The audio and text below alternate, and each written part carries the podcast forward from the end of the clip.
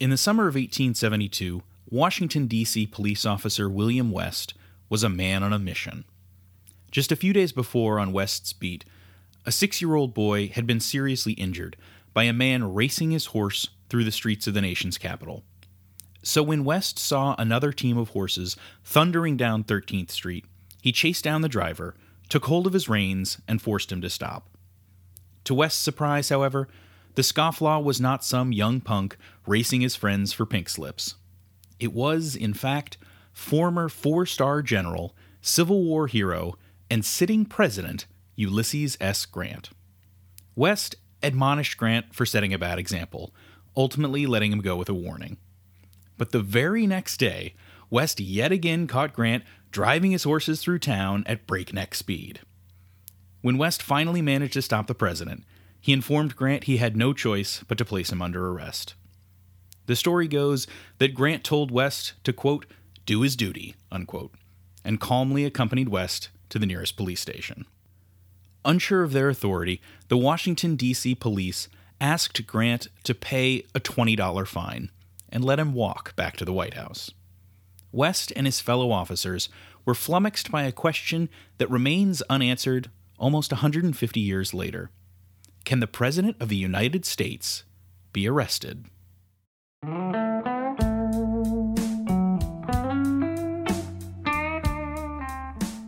Hi, I'm Nate Hinchy, and this is Cool Shit, the podcast. This is a show about interesting topics from science, history, the arts, and more. In other words, if it fascinates me, I'm going to talk about it. I know that the world can sometimes seem like an awfully depressing place, but trust me when I say there's some pretty cool shit out there.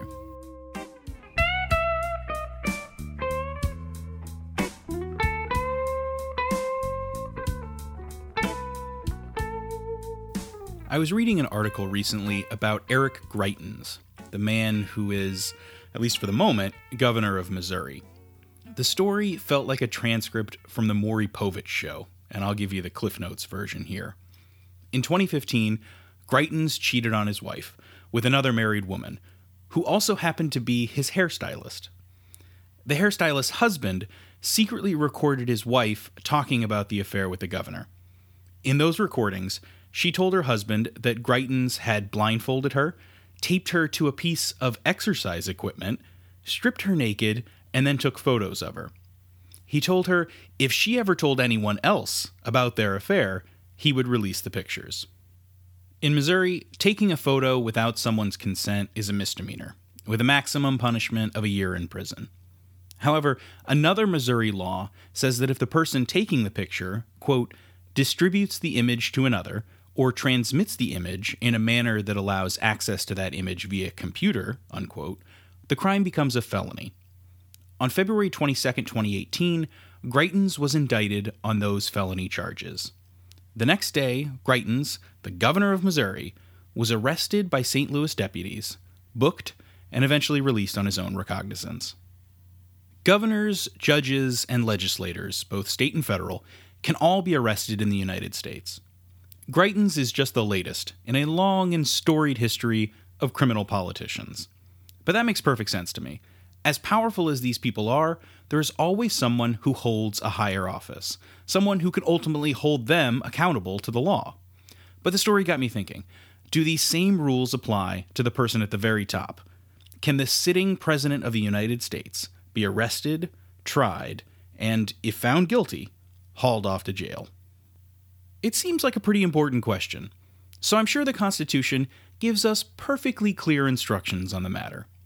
Well, here's what Article 1, Section 3 says Quote, Judgment in cases of impeachment shall not extend further than to removal from office and disqualification to hold and enjoy any office of honor, trust, or profit under the United States. But the party convicted shall nevertheless be liable and subject to indictment, trial, judgment, and punishment according to law. Unquote. So there you go. Question answered. And answering questions, well, that's some pretty cool shit. Thank you all for listening. And wait, no, hold on. That doesn't answer the question at all.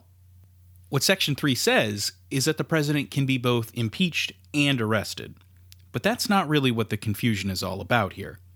If a president breaks the law and is then impeached, what Section 3 tells us is that he or she can also be indicted. Essentially, it means that impeachment doesn't trigger double jeopardy. So even if you get impeached, you're still on the hook for the crime you committed. Section 3 also says that the quote, party convicted, unquote, or the party that's been impeached, shall be liable and subject to indictment, which seems to imply that a president needs to be impeached before they can be arrested.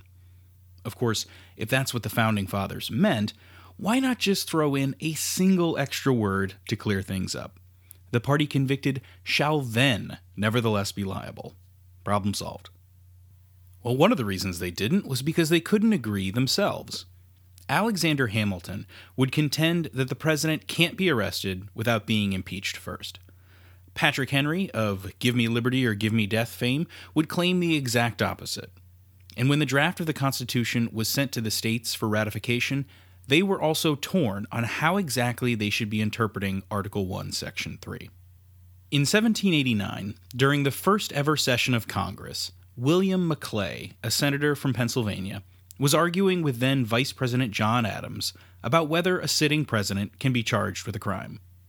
Adams' position was clear quote, When he's no longer president, you can indict him. Unquote. But Maclay wasn't ready to concede. He would counter quote, Suppose the president committed murder in the street. Impeach him? But in the meantime, he runs away.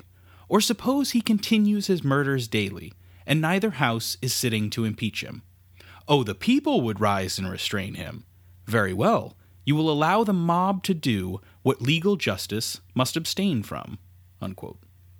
I get quite a kick out of knowing that, almost from day one, we were already planning for what might happen if we elected a serial killer as president. It's almost as if a modern day presidential candidate claiming that he could shoot someone on Fifth Avenue and not lose a single voter isn't, from a historical perspective, one of the craziest fucking things you've ever heard. Almost. Let's take a step back for a moment. What is impeachment? Well, impeachment is the constitutionally prescribed way of removing public officials from office. In the case of the president, the process can get started in a few different ways, but the first major step is a full vote in the House of Representatives. In the House, all you need is a simple majority 50% plus one vote. If that happens, the president has technically been impeached. However, actually removing a president from office requires a subsequent trial in the Senate, with the Chief Justice of the U.S. Supreme Court presiding as judge. After the trial, if two thirds of the Senate votes to do so, the president is convicted and removed. And according to a 1993 Supreme Court case, there can be no judicial review or appeal of the decision. The moment the Senate votes to convict, the president is no longer the president. Andrew Johnson and Bill Clinton are the only U.S. presidents ever to be impeached by the House, but both were acquitted in their Senate trials. All right, so now what does it mean to indict someone? An indictment is basically a formal accusation that someone has committed a crime. In federal cases, the process starts with a grand jury. Grand juries are made up of the same people who serve on petit juries, or your normal trial juries. But they're different in two main ways. One, they're bigger. Instead of 12 angry men, grand juries can have upwards of 23 members. And two, they don't determine guilt, only probable cause that a crime has been committed by a given person. There are a lot of exceptions and provisos, but generally speaking, if a president is going to get charged with a crime, it's probably going to start with a grand jury. If a majority of the grand jury finds probable cause, the prosecutor can file an indictment. After that, the person charged with the crime will be tried by a jury of their peers, and if found guilty, sentenced and potentially incarcerated. Now, being arrested is actually different from all of that. An arrest is when a law enforcement officer forcibly restrains an individual and takes them into custody. You can technically be arrested without being charged with a crime, but there are limits on how long you can be held. Okay, back to 1789. Senator Maclay and Vice President Adams eventually agreed to disagree. While I'm sure they both would have preferred to settle the issue definitively, I imagine that they ultimately realized they had bigger fish to fry than answering the hypothetical question of what to do in the extremely unlikely event a member of the executive branch ended up murdering someone. And then, 15 years later, Vice President Aaron Burr shot and killed Alexander Hamilton.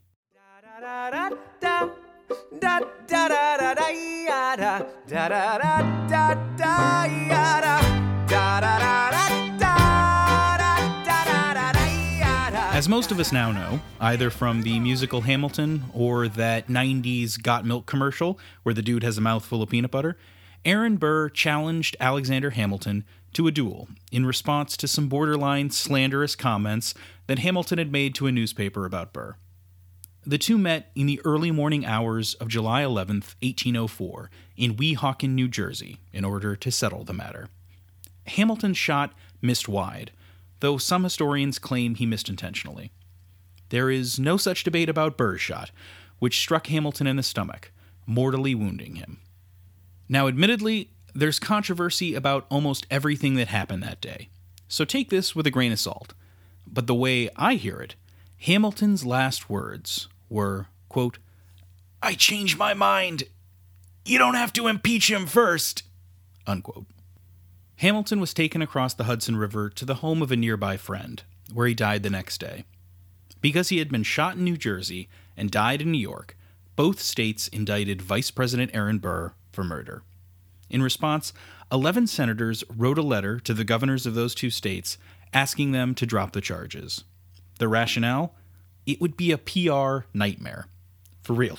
They wrote how they wanted to avoid the embarrassment of having to hold up Aaron Burr to the rest of the world as a quote, common murderer, unquote. The letter is noteworthy for two reasons. One, it implies that the senators would have been cool with having a vice president who murdered someone if he had just done it in a more interesting way. And two, the senators chose not to assert any kind of presidential or vice presidential immunity to prosecution. By asking nicely, they were implying that the governors were well within their rights to indict a sitting vice president for a number of reasons. Neither case ultimately ended up going to trial, so the question became moot before it could be resolved. Nothing particularly relevant would happen for the next 170 years, so we're going to speed up a bit. There is a surprisingly well spread rumor online that Franklin Pierce, the 14th president, was once arrested for drunkenly running over a woman with his carriage, but from what I can tell, it never actually happened.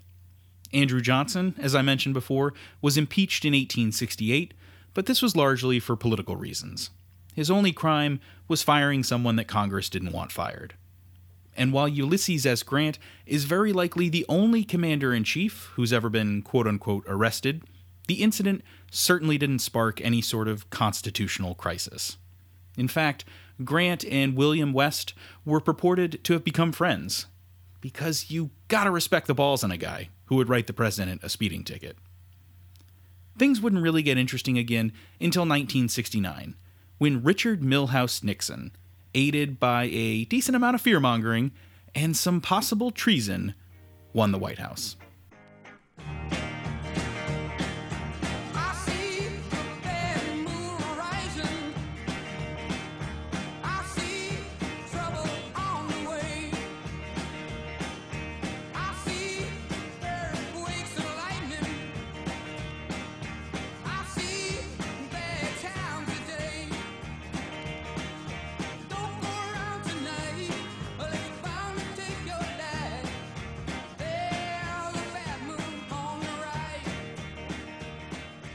Nixon is a pretty important case study, so let's do a quick review of his presidency. For starters, and this, ironically, is not going to play a role in the scandal that leads to his resignation, but I feel like if you accuse the president of treason, you should probably offer an explanation. There's pretty solid evidence to show that Nixon, as a presidential candidate, was personally involved in sabotaging the Paris peace talks that might have brought an end to the war in Vietnam. He was presumably worried that if the talks succeeded, that might help his Democratic opponent, Hubert Humphrey. The talks failed, and the Vietnam War raged for another five years. Thousands of American servicemen and untold numbers of Vietnamese soldiers and civilians died because Richard Nixon wanted to be president. He's not a nice guy, is what I'm getting at. The scandal that would ultimately topple Nixon began in 1972, when Forrest Gump reported a break in at the Watergate office complex in Washington, D.C. It's a very informative movie if you want to learn more about all of this. On June 17th, five men broke into the headquarters of the Democratic National Committee. When they were arrested, they had cash on them that was traced by the FBI to a slush fund used by the Nixon presidential campaign. Nixon and members of his administration began trying to cover up their involvement in the burglary. Because he was stupid and paranoid, in addition to being corrupt, Nixon recorded all of the conversations that took place in the Oval Office, including ones in which he admitted to obstructing the investigation into the break in. In 1974, the Supreme Court ordered Nixon to release the tapes.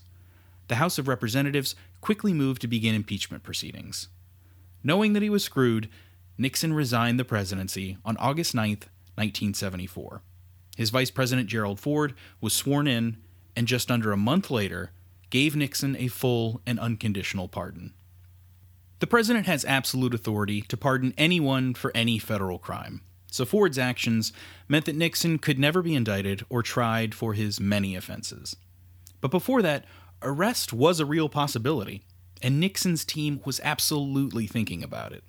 In fact, Nixon went so far as to throw his own vice president under the bus in order to help cover his ass. To be fair, though, Spiro Agnew was no Boy Scout himself. Before he joined the Republican ticket in 1968, Agnew had been governor of Maryland. In that role, and basically throughout his entire political career, Agnew had been up to some real shady shit. In 1973, the U.S. Attorney for the District of Maryland started investigating Agnew, suspecting him of committing multiple acts of conspiracy, bribery, extortion, and tax fraud. On one occasion, the head of an engineering firm visited Agnew in the White House and brought him $10,000 in cash as a kickback for a contract that Agnew had helped him win. Agnew claimed it was a campaign contribution. An honest mistake, I'm sure. Thank you, Mayor Quimby, for honoring us with the school milk concession. Well, the good children of Springfield need their milk, and I need my.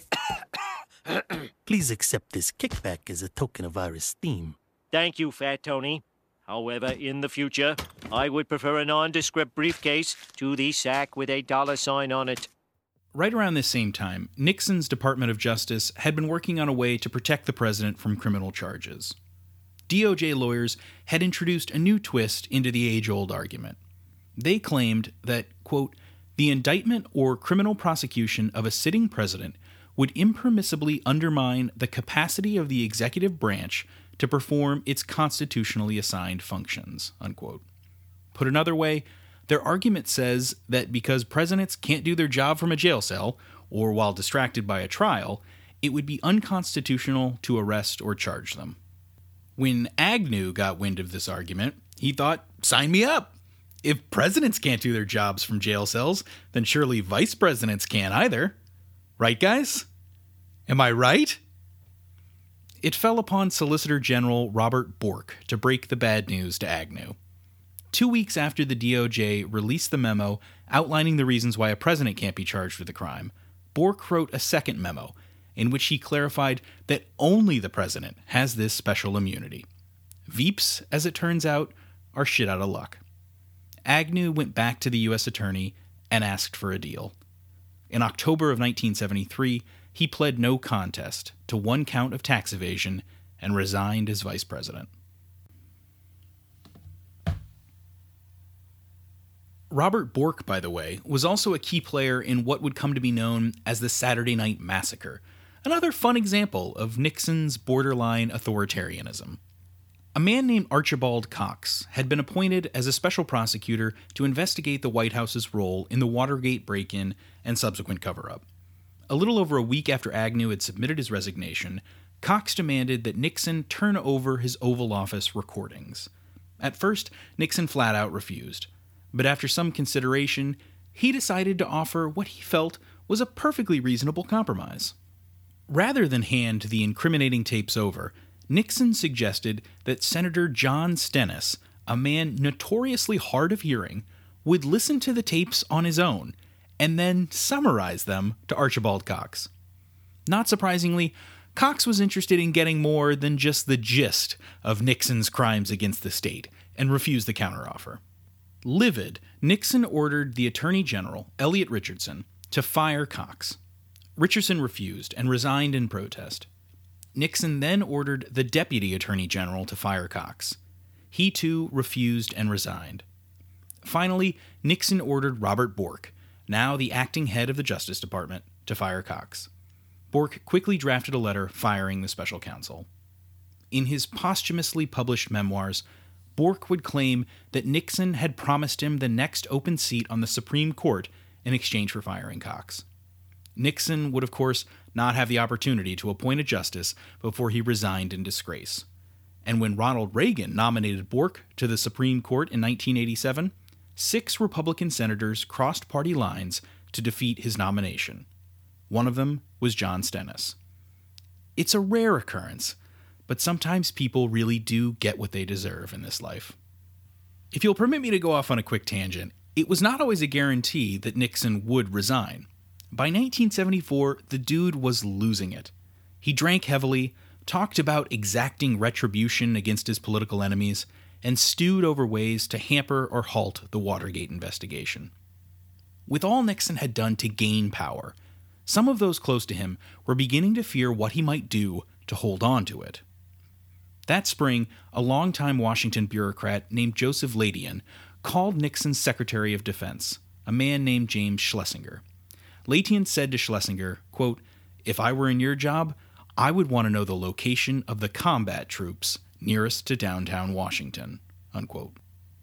Robert Cushman, the Commandant of the Marine Corps, had been a friend and political ally of Nixon for 20 years.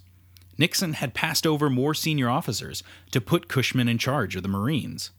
And apparently, some in D.C. were worried that if Congress impeached the president, or if law enforcement agents attempted to arrest him, Nixon would order U.S. Marines to defend him. If it had happened, it would have triggered the most severe constitutional crisis since the Civil War. But Schlesinger wasn't about to give Nixon the chance. He told the Joint Chiefs of Staff to ignore any order from Nixon unless he himself approved it. Now, the president has absolute power over the military as commander in chief, and by subverting the chain of command, Schlesinger took that power away from Nixon. It could very well have been the right thing to do, but it was, technically, an act of treason. It does give me the chance, however, to play what is probably my favorite West Wing clip of all time. The National Security Advisor and the Secretary of State didn't know who they were taking their orders from. I wasn't in the Situation Room that night, but I'll bet all the money in my pockets against all the money in your pockets that it was Leo who no one elected.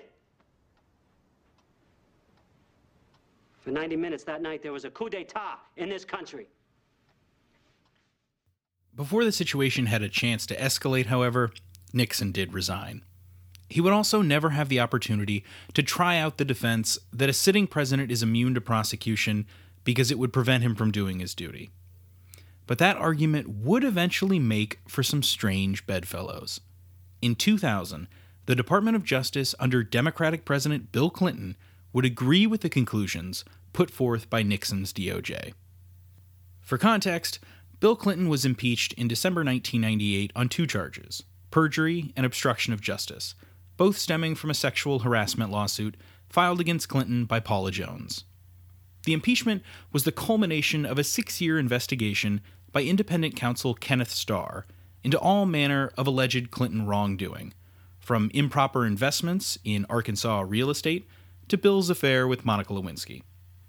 Starr has since said that he believed he had the authority to directly indict President Clinton, but instead chose to present his findings to Congress so that they could initiate impeachment proceedings. The Department of Justice's 2000 memo can be seen as maybe a parting shot at Starr's conclusion.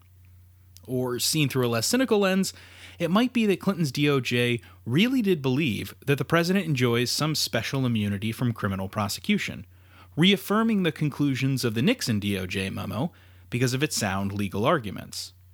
And that's fair, because all things considered, it's a pretty good argument. The president is, at least in theory, elected by the entire nation. It doesn't really make sense for one small part of that nation to be able to undo the will of the whole. That's why the Constitution created a mechanism for impeachment that allows all citizens, via their representatives in the House and Senate, to have a say in whether or not a president is removed from office. The fact that impeachment is so clearly articulated in the Constitution is another point in favor of presidential immunity until impeachment takes place. Even if they could still Skype to their heart's content, a president obviously cannot do their job from jail. Preventing a president from performing their constitutionally mandated duties without removing them from office prevents anyone from legally performing those duties. Not only would this pose a legitimate threat to the stability of the government, it also does seem patently unconstitutional. But the argument does have some holes. First off, it implies that a president is immune to all crimes that don't warrant impeachment. For example, what if a president throws back a few too many cocktails at a state dinner, hotwires one of the limos in his motorcade, and starts tearing through downtown DC? Unless they're already on some pretty shaky political ground, it's unlikely that an arrest for drunk driving is enough to trigger impeachment. But not bringing criminal charges would undermine the concept of the rule of law, the idea that every person has to follow the same set of rules. On the other hand, impeaching a president just to charge them with a DUI seems like a massive overreaction.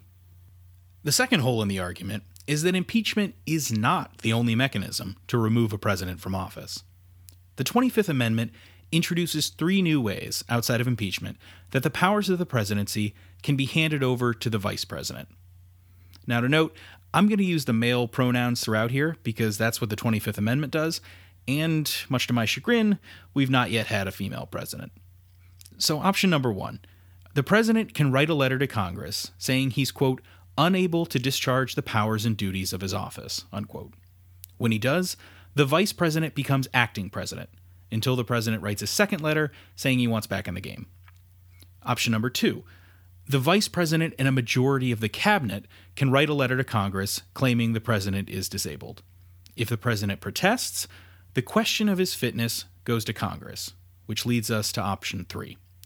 Congress can, after jumping through a few bureaucratic hoops, vote itself on whether the president is no longer fit for duty. A two thirds majority is required in both houses to transfer the powers of the presidency to the vice president. This is all to say that if a president was convicted of a crime and sentenced to jail, that could constitute a disability under the 25th Amendment. Because there's a mechanism that would ensure the orderly transition of power to the vice president, it might not be unconstitutional to prosecute the president. The question of constitutionality ultimately rests with the Supreme Court. But they can only weigh in when a case is brought before them. And strangely enough, while the Nixon and Clinton memos are not law, they might still prevent such a case from getting to the Supreme Court. You may be thinking to yourself, a lot of this sounds awfully familiar. Well, I'd be lying if I said that Robert Mueller's investigation into the Trump campaign and administration wasn't part of the reason I was interested in finding out the answer to this question. But I'm intentionally not going to get into that, because it's still, as of February 2018, too early to tell what will come of his probe. But I will say this should Mueller feel he has sufficient evidence to indict Donald Trump, he may not have the authority to do so. Kenneth Starr served as an independent counsel under a statute that expired in June of 1999. Mueller is instead serving as a special counsel under Department of Justice regulations, which mandate that he, quote, comply with the rules, regulations, procedures, practices, and policies of the Department of Justice. Unquote. So it's possible that the memo written by Clinton's Justice Department in 2000, saying that a sitting president cannot be indicted, might be considered departmental policy. If so, it would prevent Mueller from bringing charges against Donald Trump. Instead, his only option would be to present his findings to Congress, recommending impeachment if he thought it warranted. So Bill Clinton, by copying Richard Nixon's homework, might end up saving Donald Trump's ass. What a world we're living in. All right, Nate, you've been talking for damn near a half hour already. It's a simple enough question Can the President of the United States be arrested? Well, yes, no,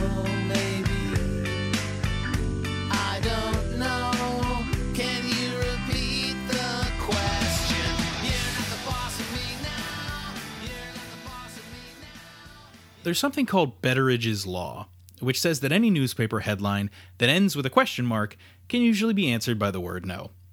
I'm not sure if that law applies to podcasts, but if so, this is the exception that proves the rule. We really don't know. Like I said, the only way we'll know for sure is if it happens, at which point the Supreme Court will have the final say. And that scenario requires the president to have committed a crime, or at the very least, to have done something that looks an awful lot like a crime. And it probably boils down to your own political persuasion as to whether you're pulling for that to happen or not. But at least personally, it's reassuring that this is even up for debate. Of all the moments in human history, how lucky we are to be alive in one where we are free to ask that question. To live in an age and in a country where we can openly debate whether any man or woman, even the president, is above the law. Maybe I'm grasping for straws, but that strikes me as some pretty cool shit.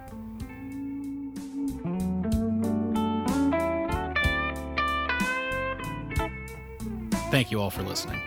If you've liked what you've heard so far, I'd be elated if you rate, review, subscribe to, and share cool shit. You can also drop us a line, either via email at coolshitcast at gmail.com or on Twitter at coolshitcast. Cool Shit's music is by Arnie Bang Huseby. Thanks, Arnie. Until next time.